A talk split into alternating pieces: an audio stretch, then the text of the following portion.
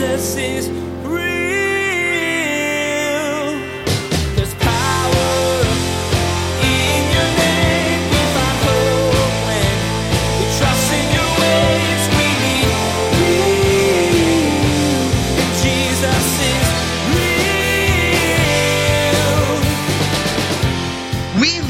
according to whatever values we bring to the table. But when we prioritize God's kingdom over our own kingdom, when it's our own, when we're the king of our own little castle, then we define our values based on whatever we want. But when God's kingdom gets the priority, then his righteousness becomes the driving ethics for our lives. And what happens is when we prioritize God's kingdom, then God teaches us by his own actions how we're supposed to live and move and have our being. What do you value? It may be something that is good, but Pastor Daniel warns us in today's message not to make what we view as valuable our main priority. Our focus should always be on God and what His plan is for us in His kingdom. When we let God's priorities become our own, we'll allow Him to work in our hearts and direct our steps. Our focus will be on sharing God's love and grace with the entire world and moving God's kingdom forward. Now, here's Pastor Daniel with part two of his message The Need for Intentionality, Simplicity. Jesus is.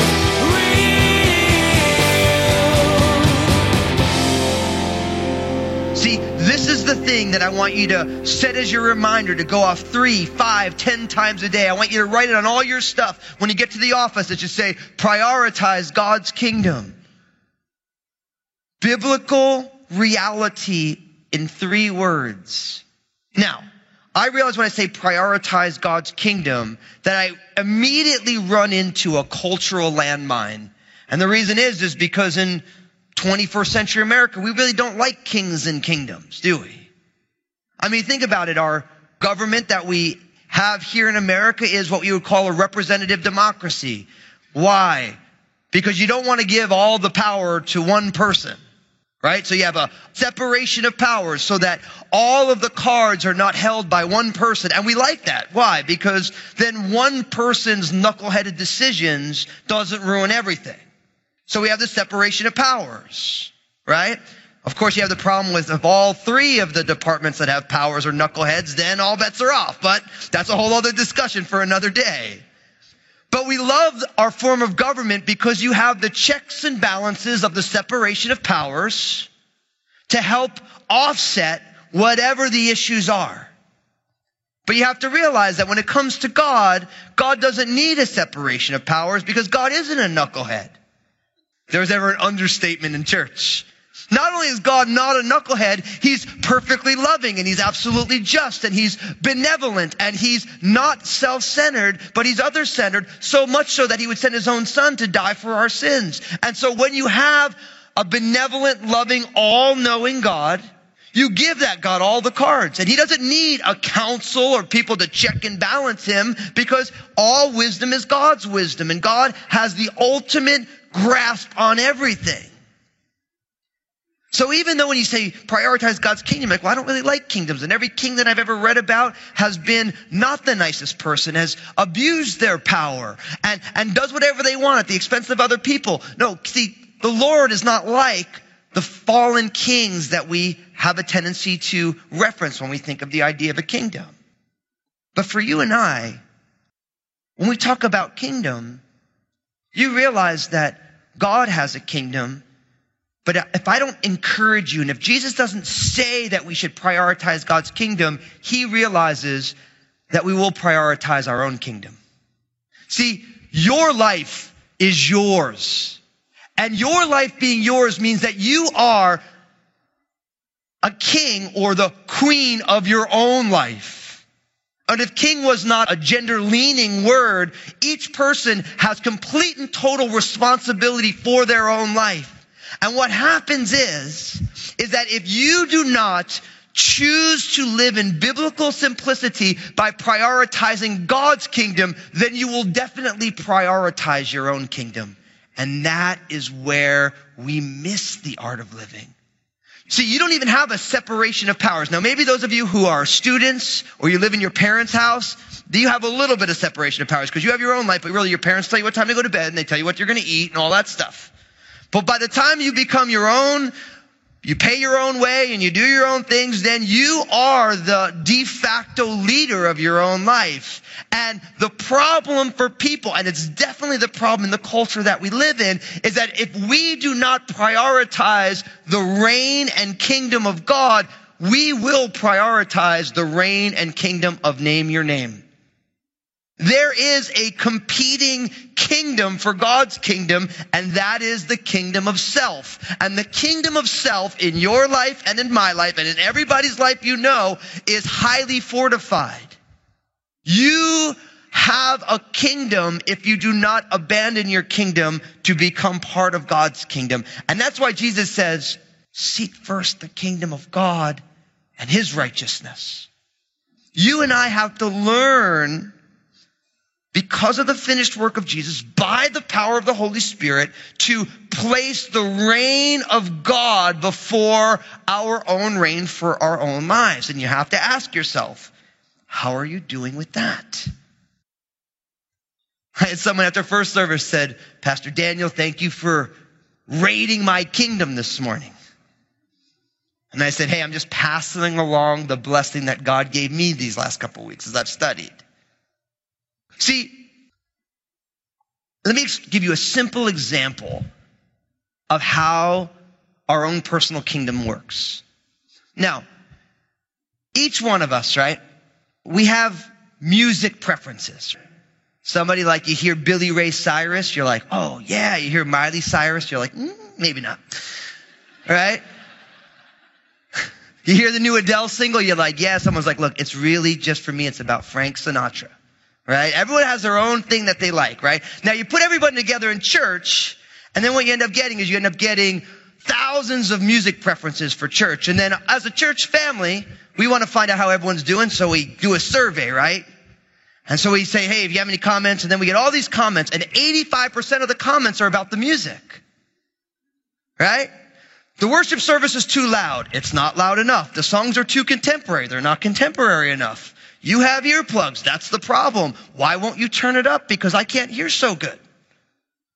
And then those of us who are in leadership are like, oh, Lord, church was your idea, Lord. How are we supposed to make everybody happy? We can't make everybody happy. But you know what it is? People who love Jesus are like, I don't like the volume of the music and you should change it because I don't like it. My kingdom says, if I'm the king of the kingdom, then the sound is going to be this sound and it's going to be this volume and I'm going to like it. And you need to change it because that's what I like. And what's amazing is, is like as a church family, we're like, I'm like, cause I actually want everyone to be happy at Crossroads. I want everyone to have their needs met. And I realize I'm like, this is absolutely impossible to do. Because who likes the songs? Who wants hymns? Who wants Southern gospel? Who wants this? I really like it when this guy's the worship leader. I really don't like it when this thing happens. And, and you just realize that everybody love Jesus, but they have a, if I'm the king of the castle, this is the soundtrack and the volume. Everyone's kind of chuckling. You feel bad for me. You should feel bad. You got to pray for me. I'm in therapy over that survey. I'm telling you. I'm just like, look, I just, but what happens is, is when you're focused on your own kingdom, like, I can't believe the worship leader was wearing a hat. You shouldn't pray with a hat on. And I really can't worship with the music so quiet, loud, fast, slow, you know. And when you're focused on your own kingdom, that's what you get. I'm the king of the castle, and the king is not happy with how well the chicken was cooked. But when you're focused on God's kingdom, you realize, Lord, it doesn't flippin' matter about the music style. You're glorious. And Lord, I may not like the music, but I like you. And if it helps to reach people and it's about you, what's the problem? But amen. So I'm like, go on, Fusco. Get it rolling. But what happens is, is that we focus on ourselves and our preferences become ultimate things, but when we focus on God's kingdom, we say, Lord, I'm just here to worship. It doesn't matter if it sounds good or not, if it's my favorite, if I have to stick earplugs in or if I have to turn up my hearing aid so I can hear more. It doesn't matter because Lord, you are Lord and we are stepping into your kingdom by praising you because that's what you do when a king comes to town. But that's just like one example of the kingdom of self that happens in our own hearts. But then you personalize it down, not from crossroads and the music, but you personalize it down to your own life. And the problem is, is that when the kingdom of self reigns in your world, then every single relationship gets fractured if they are not servants of your kingdom. And we are watching families ripping apart, friendships ripping apart, our country ripping apart, our world ripping apart because everybody is focused on the kingdom of what they want and their sovereignty over that kingdom at the expense of saying, I am going to abandon my kingdom and I'm going to prioritize the reign of God through the person and work of Jesus in the world. Now listen, I'm not preaching down on anybody. Like, I'm living this too. I got my own little fiefdom in my own heart that God is like, Daniel, no, no, no. That's just all, that's you wanting to be the sovereign of your own life, but I got purposes and plans. And I want you to realize and live in more deeply, more profoundly, more passionately into my kingdom in the world. Because notice what happens. It says, but seek the kingdom of God and his righteousness. Now, you got to realize that. Whoever the king is, the king makes the rules and the laws for how the world is going to be. And when God's kingdom is at the center, then his righteousness is at the center. And that word righteousness, it pertains to everything that is truly right and good. It's the way things ought to be. And for you and I, the art of living, we live according to whatever values we bring to the table. But when we prioritize God's kingdom over our own kingdom, when it's our own, when we're the king of our own little castle, then we define our values based on whatever we want. But when God's kingdom gets the priority, then his righteousness becomes the driving ethics for our lives. And what happens is when we prioritize God's kingdom, then God teaches us by his own actions how we're supposed to live and move and have our being. You realize that based on a certain belief structure, some people think they gave God service by blowing themselves up and hurting hundreds of people. But I'm here to tell you that is not God's kingdom priority. It is not. And this is why as a church, we're more committed than ever to bringing the gospel cross culturally because when God's kingdom takes center place because of Jesus, then his righteousness, the way that God functions with self-sacrificial love and mercy, with grace and kindness and forgiveness, that becomes the driving ethic of our lives. But whoever is the king, the king declares the laws and the values. And if you keep yourself as the king of your life, then your ethics and values, how you live and move in the world is going to reflect that. But if you prioritize God's kingdom, then you also prioritize God's way of doing things. And if you ever wonder what God's way of doing things is, all you have to do is look at the cross. Through the eyes of faith, not this cross, this representation, but the cross of Calvary where God said in action, humanity is broken, but I love it.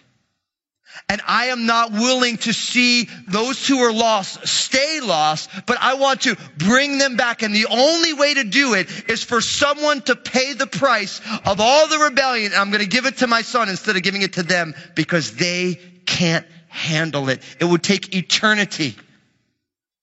That's the ethics of God's kingdom. And that's what we need in a world that is so broken. But I ask you, are you prioritizing God's kingdom and his righteousness. Now, I want to speak for a second to those of you who've been walking with Jesus for a long time. That's one of the things I love about the Crossroads family because we really want Crossroads to be the kind of place where there's people here who've been walking with the Lord for decades, half century. And this is their church and they can grow and be deepened and discipled and use their gifts. And then there's other people here. You're here, you're like, I don't even believe in Jesus, but I'm kind of checking it out. And I just kind of came. My friend invited me, or I've been coming, checking it out. And we love that we have a church that's like that. And with our music decisions, we try and reach as many people as possible. We realize can't get everybody in there. We could do really quiet songs that are, are in King James language and that really cool for a certain percentage. And other people are like, I don't understand what's that old music about. For those of you who've been walking with Jesus for a long time, if you've been in church for a long time, you have the tendency to think because of my time served and my profound attendance that I do prioritize God's kingdom. I'm here to tell you, don't make that mistake. Because the Pharisees in Jesus' day thought that they had it right because they were so committed and they were the ones who had Jesus crucified. Now, I'm not saying that everyone who's been walking with Jesus along the crossroads is a Pharisee. Far from it. But make sure that if you prioritize God's kingdom, see what happens for people who love Jesus and have been in church for a long time, your whole social context becomes other believers. The, the family becomes so strong, which is beautiful, but at the same time, are you invest, investing in the lives of people who don't yet know Jesus? Are you so consumed with church relationships that you don't know your new neighbor? There was a time when your new neighbor would come and you'd go and you'd meet them and you'd bring them cookies and you'd get to know them and you didn't mind that they were super messy because you're like, look, man, you know, I was just like that not so long ago. But then time goes on and you find yourself completely isolated from non-believers. You have such a context of service and things. You're like, yeah, I'm prioritizing God's kingdom. See, if you prioritize God's kingdom, you know that Jesus came to seek and save the lost and that God uses people as vehicles to seek and save the lost. So I'm not saying don't serve at Crossroads. Please continue to do exactly what you're doing in Jesus' name, but make sure that you haven't become institutionalized so that you've been cut off from what's going on in our world. Or for some of us, what happens is we've been in church so long and God has changed us so much that when we look at someone who is yet to be transformed by Jesus, we are more disgusted by them than move with love for them. If you're disgusted by a sinner, then you're not prioritizing God's kingdom because God's kingdom is to seek and save that lost sinner. And I say that because I realize that for some of us, you love the Lord. But in loving the Lord, you've lost sight of God's kingdom breaking into the world. Now, let me talk to those of you here on the other end of the spectrum. Some of you here right now, you're hearing me say, okay, so preacher saying, prioritize God's kingdom. Well, why should I? Now, I know I think that some of you say that because I remember the first time I heard a pastor say something like that. And my thought was, well, why should I? Let me explain to you why. If you are living as the king of your own kingdom, your life is yours, you're going to do what you want. Here's the thing I got for you. As you pursue your own kingdom, everything that you do is fun, but for a moment. You do what you want to do, you experience what you wanted to experience, and then all of a sudden you feel disillusioned and bored. So what do you do? You run to the next thing the next thing to pursue, and you pursue it, and you pursue it, and then you get it, and it's fun for a moment, and then you feel disconnected and disillusioned and bored. And then what do you do? You run to the next thing. And guess what? You realize that that way of living leaves you completely feeling like you're missing life. Right? You feel all connected with people, but totally lonely. You feel like you're experiencing everything that you want, but everything that when you finally get it, it leaves you feeling empty and looking for the next thing. I'm here to tell you that is not the type of life you want to lead. And how do I know that? Because that was my story. I didn't grow up in the church. I got to experiencing everything that I thought that I wanted only to find, as what I later read, the writer to the Ecclesiastes said that it's vanity of vanities. It's all vanity. It's like grasping for the wind. You catch it, it's fun, and then you're like, oh. And then you're on to the next thing. And you're like, you're literally like somebody scurrying around trying to catch something. And every time you catch it for a moment, it's enjoyable until it leaves you feeling completely empty. That's my story. And I'm here to tell you the only time that hamster wheel of satisfaction that leads to dissatisfaction ends is when you allow God to be the center and you prioritize His kingdom because your soul will only find its rest when it finds rest in Him. That's how Augustine said it. You will only find satisfaction for your soul. You will only find fulfillment once you are no longer the sovereign of your life because you actually weren't created to be the sovereign of your life. And what you're living now is antithetical to your truest self. And I think deep down, when you hear me say that, just like me, when I heard someone say something similar to that, I thought to myself, he don't know me. And then if you're hearing, the next thought that you hear is, he's right. It's true. You want to pretend like it's not true, but deep down in the depths of your soul, in that still small voice that speaks, you know it's true. That you're going to keep scurrying around to try and find something that you find it, it's fun for a moment, and then you have to leave it because it doesn't last. And that's why Jesus said, but if you hunger and thirst for righteousness, then you'll be satisfied. That when you learn that when you prioritize your own kingdom, it's going to leave you missing what you really want. It's because you need to say, instead of running my own kingdom, I'm going to let God take his rightful place in my heart. And that's when things begin to change. The apostle Paul explained this priority of God's kingdom in Colossians 1:10 in a beautiful way. Listen to this. This is a great amplified description of what it means to prioritize God's kingdom. That you may walk worthy of the Lord, fully pleasing him, being fruitful in every good work and increasing in the knowledge of God. That's a great way to define this priority of God's kingdom. That you may walk worthy of the Lord, being fully pleasing to Him, being fruitful in every good work, and increasing in the knowledge of God.